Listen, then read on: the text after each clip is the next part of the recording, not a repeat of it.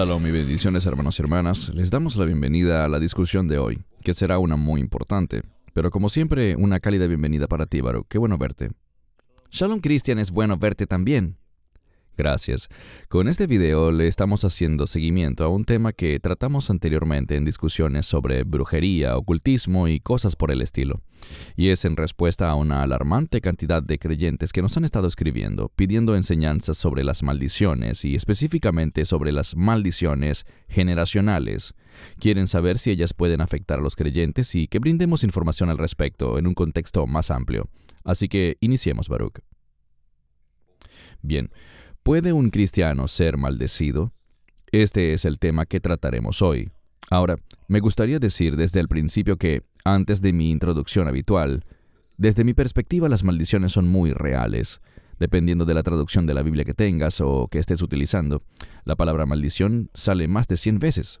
Sin embargo, lo que vamos a ver en este video, y fundamentalmente citando las escrituras, eh, que es lo más importante y lo que siempre debemos hacer, es que para un creyente en Yeshua, Hamashiach, Jesucristo, la Biblia es muy clara en que, debido al sacrificio todo suficiente del Mesías, la maldición no aplica a nosotros. Pero vamos a entrar bien en materia, así que iniciemos con la introducción formal. Muchos cristianos preguntan si pueden ser maldecidos, incluidas las maldiciones generacionales. La respuesta es no. Dios no permite que sus hijos sean maldecidos. Nadie tiene el poder de maldecir a quien Dios ha decidido bendecir. Dios es el único capaz de pronunciar juicio.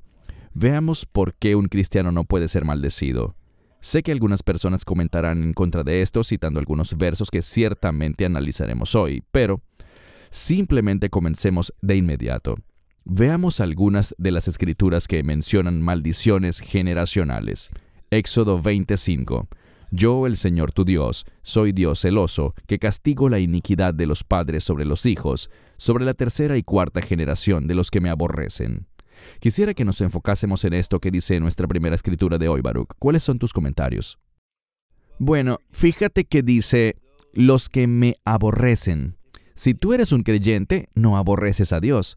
En segundo lugar, debemos ver que esto de la tercera y cuarta generación habla de una tendencia con la que todos nacemos en este mundo con una naturaleza pecaminosa. Y muchas veces, debido a que estoy involucrado en algún pecado específico, eso se transmite genéticamente a los hijos. Pero, de nuevo, lo que debemos ver es que esto es para el hombre natural, esto es para aquellos que no han sido redimidos. Otra cosa importante que debemos recordar sobre la bendición y la maldición es que Dios es, en última instancia, quien bendice y quien maldice, y todo surge de su palabra. Lo que Él habla produce un resultado. Esto no sucede así con el enemigo, ni tampoco es así para un ser humano. Si yo digo algo, solo porque lo haya dicho no significa que sucederá. Mas cuando Dios dice algo, cuando Dios dijo hágase la luz, fue la luz. Así que hay una gran diferencia entre las personas y el enemigo por un lado, y por el otro el poder de Dios para bendecir, o el poder de Dios para hablar y pronunciar un juicio, una condena. Pero como bien lo señalaste, esta maldición es para el no creyente. Observa lo que dice aquellos que me odian. No habla de la comunidad de creyentes. Nosotros amamos a Dios y por lo tanto nuestro amor por Dios nos llevará a recibir su salvación. Nos convertimos en una nueva creación, una creación de reino, y ya no estamos bajo maldición. Correcto, gracias. Éxodo 34, 7. Guardando misericordia a millares, perdonando la iniquidad, la transgresión y el pecado, y no teniendo por inocente al culpable, que visitó la iniquidad de los padres sobre los hijos, y sobre los hijos de los hijos hasta la tercera y cuarta generación. Creo que la clave aquí, Baruch, es no tener por inocente al culpable y visitar la iniquidad de los padres sobre los hijos. Pero ¿qué puedes comentar? Esto se refiere al hecho de que mi pecado tendrá un efecto adverso sobre mis hijos.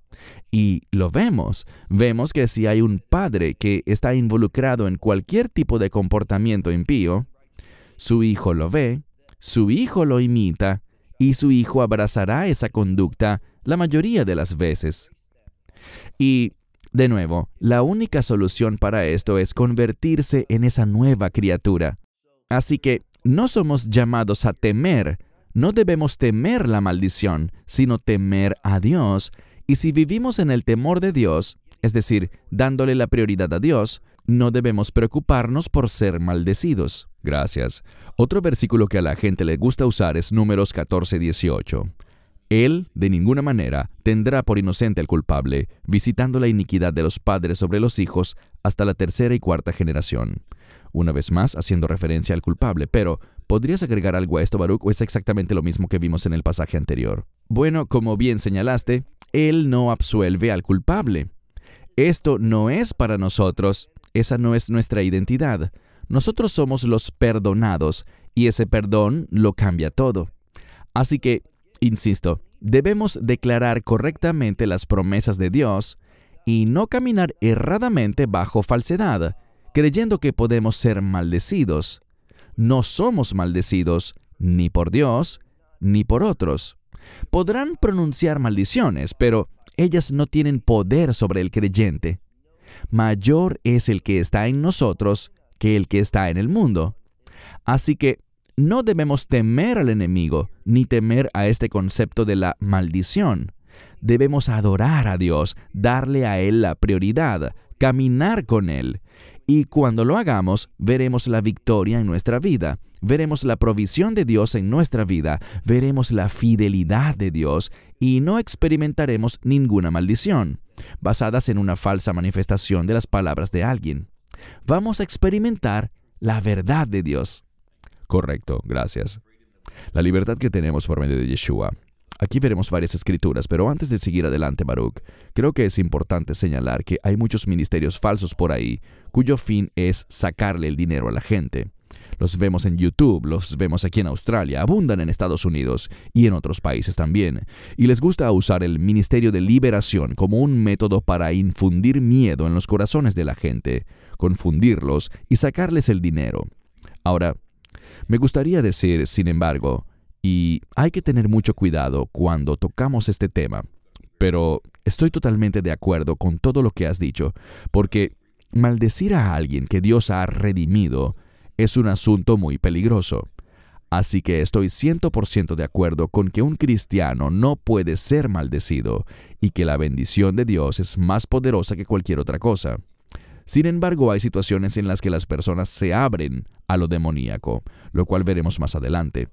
Así que para todos los que estén tentados en este punto a comentar el video, esperen un poco y sigan con nosotros y llegaremos al final del asunto. Me gustaría centrarme en algunas escrituras. Gálatas 3, 13 al 14. Cristo nos redimió de la maldición de la ley, hecho por nosotros maldición, porque está escrito, maldito todo el que es colgado en un madero, para que la bendición de Abraham alcanzara a los gentiles en Cristo Jesús, para que podamos recibir la promesa del Espíritu por medio de la fe. Tus comentarios. Cuando dice alcanzar a los gentiles, esa palabra puede significar naciones, y a veces esta palabra en el idioma original puede aplicarse para Israel. Lo que se está diciendo aquí es que la promesa de la bendición que viene sobre los creyentes es muy amplia, es para todas las personas, judíos y gentiles por igual.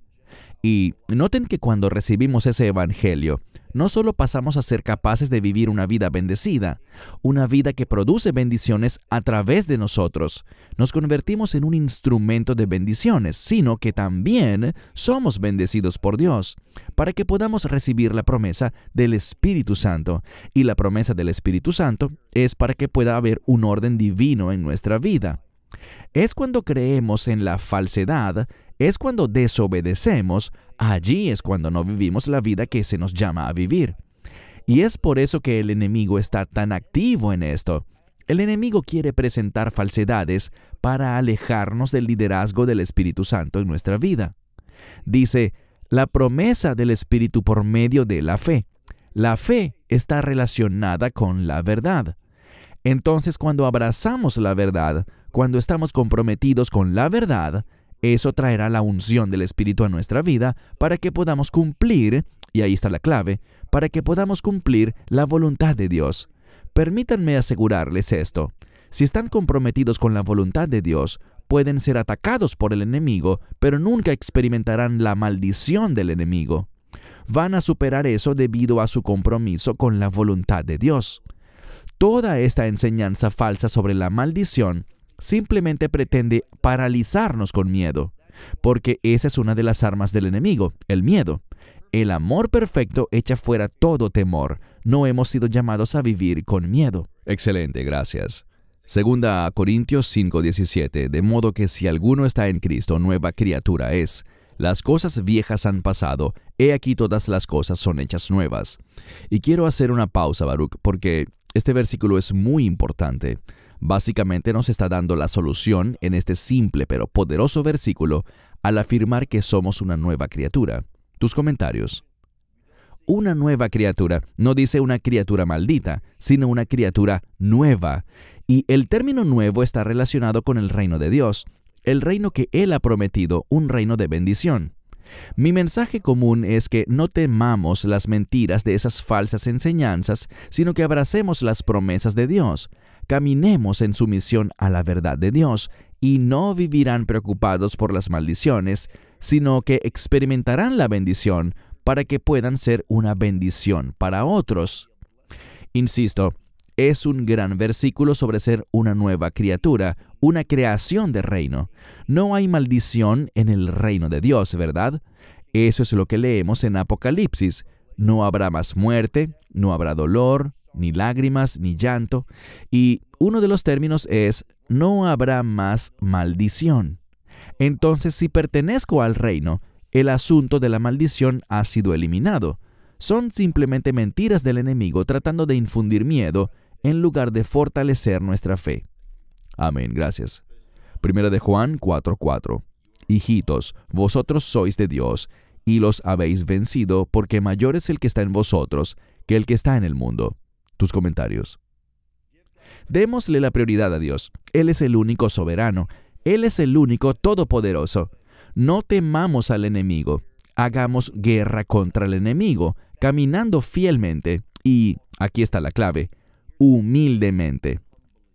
Sabes, esto es lo que he descubierto y quiero reiterar que me encantaría oír los comentarios de la audiencia si alguien no está de acuerdo. Pero cuando alguien tiene miedo, sus pensamientos se centran en sí mismos. Cuando alguien es humilde, sus pensamientos se enfocan en los demás.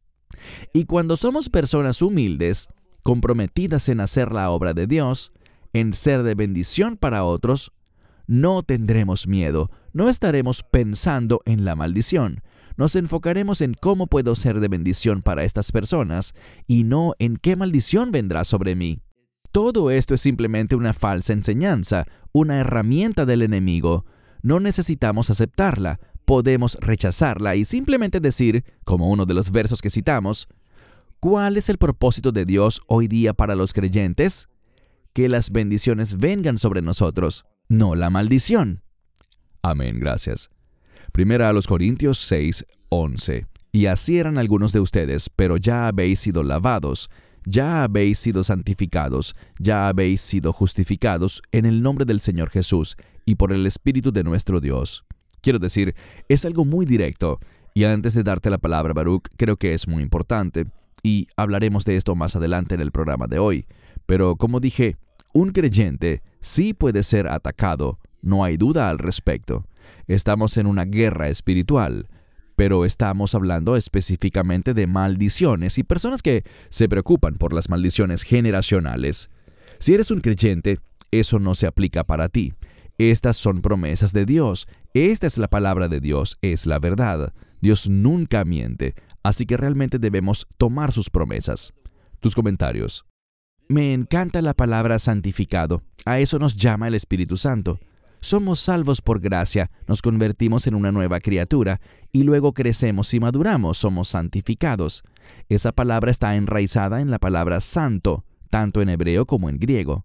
Y descubrimos simplemente que, como nuevos creyentes o como viejos creyentes, Dios nos moverá hacia la santificación. ¿Qué significa eso? Que vamos a crecer en nuestro entendimiento y conducta dentro del propósito de Dios. La santificación siempre está relacionada con los propósitos de Dios. Enfoquémonos en los propósitos de Dios, seamos fieles a sus propósitos. Y, de nuevo, cuando este es nuestro compromiso, podemos echar fuera ese miedo. No vamos a estar preocupados por las falsas amenazas del enemigo. No importa a quién use para traerlas ante nosotros. Seremos personas comprometidas con las promesas de Dios. Y aquí está lo que diría. Necesitamos abrazar lo que Dios dice acerca de su pueblo y no escuchar las mentiras y falsedades que el enemigo trata de ponernos. Correcto, gracias. Efesios 5, 8 al 9, porque antes erais tinieblas, pero ahora sois luz en el Señor. Andad como hijos de luz, porque el fruto del Espíritu es en toda bondad, justicia y verdad una vez más, eso nos dice lo que éramos antes y lo que somos ahora. Tus comentarios, Baruch. Me gusta cómo concluye, con el fruto del Espíritu. El Espíritu nos guía. El fruto del Espíritu es la manifestación de la voluntad de Dios en nuestra vida, a través de la unción del Espíritu. Y observa esas últimas tres cosas, la bondad, que está relacionada con el carácter de Dios, y la voluntad de Dios. Cuando abrazamos el carácter de Dios y hacemos su voluntad, se manifestará la justicia. Y eso será un sello que revelará la verdad, es decir, que demostraremos cómo se comportan los hijos de Dios. Manifestaremos la voluntad de Dios, la verdad de Dios, los propósitos de Dios. Y ese es nuestro llamado.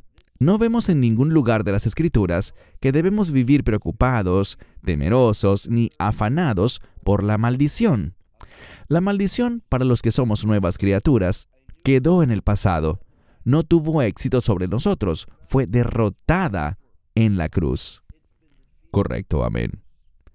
Primera de Pedro 1, del 18 al 19 sabiendo que no fuisteis redimidos de vuestra conducta vana recibida por la tradición de vuestros padres, con cosas corruptibles como oro o plata, sino con la sangre preciosa de Cristo, como de un cordero sin mancha y sin contaminación. Recientemente terminamos un video, Baruch, hablando del sacrificio, del perfecto sacrificio de Yeshua en la cruz. Enfatizamos mucho sobre la sangre preciosa del Cordero, la sangre de Cristo. Esto también lo resume, pero te doy la palabra para tus comentarios. Es una escritura maravillosa que habla sobre el resultado de la redención y del hecho de que nuestra redención es a través de la sangre. Una redención por sangre. Y cuando la sangre no es de terneros, ni de cabras, ni de toros, sino que es la mismísima sangre del Hijo del Hombre, eso lo cambia todo. Él compró para nosotros, como dice Hebreos, una redención eterna. La redención produce un cambio en nuestra identidad y en nuestra ciudadanía. Ya no somos de este mundo, no somos más ciudadanos de este mundo. Le pertenecemos al reino. Residimos aquí, pero nuestra ciudadanía, nuestra identidad, está en el Mesías y en su reino. Nuestro llamado es a enfocarnos en eso y a reflejar justamente eso. Cuando lo hacemos, veremos la victoria. Ni siquiera pensaremos nada que tenga que ver con el tema de la maldición. Ese será un asunto extraño para nosotros. Gracias, Juan 8:36. Por tanto, si el Hijo os libertare, seréis verdaderamente libres. Antes de darte la palabra, no veo en ninguna parte de las Escrituras que diga, por lo tanto, si el Hijo os libertare, seréis libres de todo excepto de las maldiciones generacionales. Su libertad incluye todo. Es una promesa perfecta de que cuando el Hijo nos hace libres, somos verdaderamente libres. Tus comentarios. Un comentario breve. Creamos en las palabras de Dios, no inventemos cosas ni creamos cosas que la Escritura no dice. Somos libres, libres de la maldición, libres para vivir una vida bendecida, somos bendecidos y somos de bendición a otros. Esa es nuestra nueva identidad en el Mesías. Hemos sido liberados de todo lo relacionado con el pecado. El pecado y la maldición están estrechamente vinculados. Y el fin es que podamos vivir una vida enfocada en el reino, siendo embajadores del reino. Abrazamos la libertad que tenemos y esa libertad tiene como propósito que sirvamos a Dios, no para estar conectados con el pecado, no para estar conectados con la maldición, sino conectados con la voluntad de Dios. Ese es nuestro llamado en el Mesías. Amén. Primero de Juan 3:8. El que peca es del diablo, porque el diablo peca desde el principio. Para esto apareció el Hijo de Dios, para deshacer las obras del diablo. Tus comentarios, Baruch. En este tipo de versos, la gramática es muy importante. Debemos entender cómo funciona la gramática griega. Cuando dice el que peca, bueno, todos pecamos. Los creyentes seguimos pecando, desafortunadamente. No deberíamos, pero elegimos hacerlo. Y eso es trágico. Pero cuando leemos que el que peca es del diablo, el uso del tiempo presente en griego lo que expresa con frecuencia es algo consistente, algo que se practica una y otra y otra vez. Entonces quiere decir, aquel que peca consistentemente una y otra vez. Este no es un creyente, este es uno que pertenece al enemigo, porque el diablo peca, y en el idioma original el tiempo de este verbo cambia y dice que el diablo ha pecado desde el principio, mostrando un estado de plenitud. El diablo está en pecado por completo. Así que la gramática aquí nos dice mucho, y es por eso que cuando dice que los asesinos, los ladrones, mentirosos, afeminados y demás no heredarán el reino de Dios, muchas personas en la ignorancia dicen, oh, bueno, entonces un mentiroso nunca estará en el reino de Dios. La verdad es que uno que consistentemente miente, uno que vive para mentir, sí, es cierto, ese no irá al reino. Así que el tiempo verbal significa mucho para ayudarnos a entender lo que el versículo está diciendo. Gracias. Gálatas 5.1. Estad pues firmes en la libertad con que Cristo nos hizo libres, y no volváis a estar sujetos al yugo de servidumbre. Aquí tenemos otra de muchas escrituras que señalan que Cristo nos ha hecho libres con su sacrificio perfecto y suficiente. Tus comentarios. Allí está, libertad. No dice servidumbre ni esclavitud. Ya no estamos bajo el yugo. Hemos sido liberados por la sangre del Mesías para vivir una vida bendecida. Y eso es lo que se nos llama a hacer. Todo este asunto sobre maldiciones y maldiciones generacionales o como las quieran llamar, es falso, es una mentira. Eso es lo que Satanás quiere que creamos. Y de nuevo, yo creo que como bien señalaste hace unos minutos, la gente que enfatiza ese tema busca sembrar miedo en ti y luego te dicen, oh, necesitas este libro o debes comprar esta serie de enseñanzas para que puedas escapar de eso. Bueno, la buena noticia es esta. El Evangelio es lo que nos libera. Nada más. Si recibimos ese Evangelio, permanezcamos en la palabra de Dios, conozcamos las promesas de Dios y vivamos de acuerdo con esas promesas no tengamos miedo. Amén. Antes de darte la palabra para tus comentarios finales, hay un par de cosas que quiero compartir. Me parece gracioso que algunas personas me han preguntado recientemente si nosotros, Baruch, nos preocupamos o estamos nerviosos por todos estos videos que hemos hecho exponiendo al ocultismo y a lo demoníaco, porque, sabes, hay personas lanzándonos maldiciones, y lo sabemos, lo hemos oído, pero no nos preocupa eso en lo absoluto. Nosotros hemos sido redimidos, limpiados y justificados por la sangre del Cordero. Así que, para responder esas preguntas, no tenemos miedo en lo absoluto.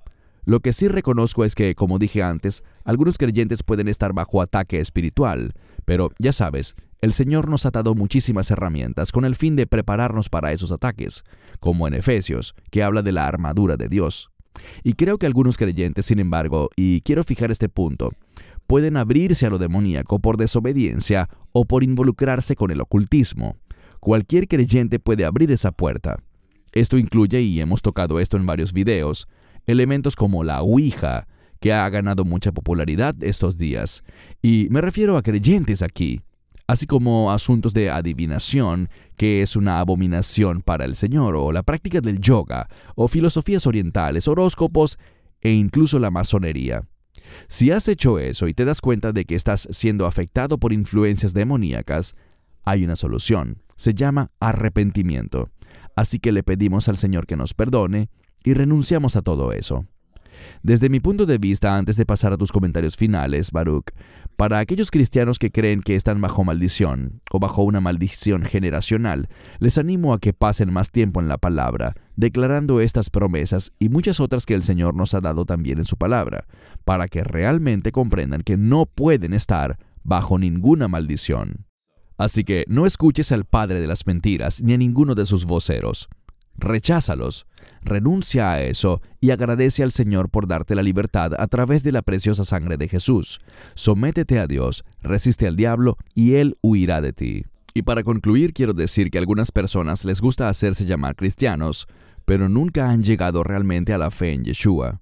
Creen que por solo ir a la iglesia, porque muchos me lo dicen, tranquilo, yo estaré bien, no necesito realmente nacer de nuevo y no necesito convencerme de que Jesús es el Señor y Salvador. Yo estoy bien, yo voy a la iglesia. Siempre les digo esto, ¿sabes? Puedes estar parado en el garaje todo el día, pero eso no te convierte en automóvil. Muchas personas viven metidas en la iglesia, pero eso no las hace cristianas. Debe haber arrepentimiento y una verdadera confesión de Jesucristo como Señor y Salvador de tu vida. ¿Cuáles son tus comentarios finales, Baruch, sobre esto? Tienes la palabra ahora. Si has aceptado el Evangelio, tienes esperanza, y esa esperanza siempre está arraigada en las promesas de Dios, y Dios tiene promesas maravillosas para ti, las promesas que leemos en las Escrituras. La más grande de ellas es la eternidad en el reino, un reino que será de paz, de justicia, de bondad, donde no habrá maldad, no habrá pecado, ni ninguna de las consecuencias del pecado. En el momento en el que crees, te conviertes en parte de ese reino, lo que significa que no necesitas vivir bajo el temor o las falsas amenazas de otros con respecto a una supuesta maldición. Hemos sido liberados y, por lo tanto, no necesitamos temer, sino que debemos caminar con fe en la verdad de Dios, entendiendo nuestra nueva identidad como hijos de Dios y como miembros de su reino. ¡Qué Dios tan maravilloso el que servimos! No necesitamos enfocarnos en la maldición.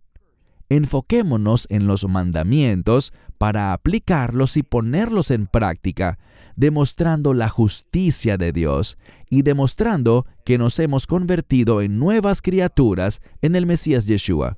Ese es nuestro llamado en Cristo. Amén.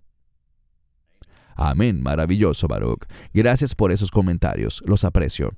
Hermanos y hermanas, oro para que todos sean bendecidos. Sus preguntas y comentarios son siempre bienvenidos. Y Baruch, este ha sido un tema muy importante. Teníamos que hablar al respecto. Oro que quienes nos escuchen hoy pasen más tiempo en las escrituras y den gracias al Señor por su sacrificio, para que no tengamos que preocuparnos por maldiciones, o maldiciones generacionales. Sí, debemos estar vigilando y alerta porque el enemigo siempre busca atacar espiritualmente a los creyentes. Pero alabado sea Dios porque Él lo venció y debemos caminar en esa victoria. Gracias Baruch por tu tiempo, lo aprecio. Nos despedimos, Baruch Corman desde Israel y un servidor aquí en Sydney, Australia. Gracias por habernos acompañado y los esperamos en una próxima discusión. Shalom y bendiciones. Esperamos que te hayas edificado con el mensaje de hoy y lo compartas con otros. Te invitamos a seguir nuestros estudios cada semana por este canal y por el portal de YouTube de Amarás a Israel. También puedes descargar nuestra aplicación móvil gratuita Mi Estudio Bíblico. Finalmente, para obtener más información sobre nosotros, visita nuestra web amarasaisrael.org, donde encontrarás otras conferencias de Baruch en audio, video y texto. Hasta el próximo programa. Que el Señor te bendiga en Yeshua Hamashiach Jesús el Mesías mientras caminas con Él. Shalom desde Israel.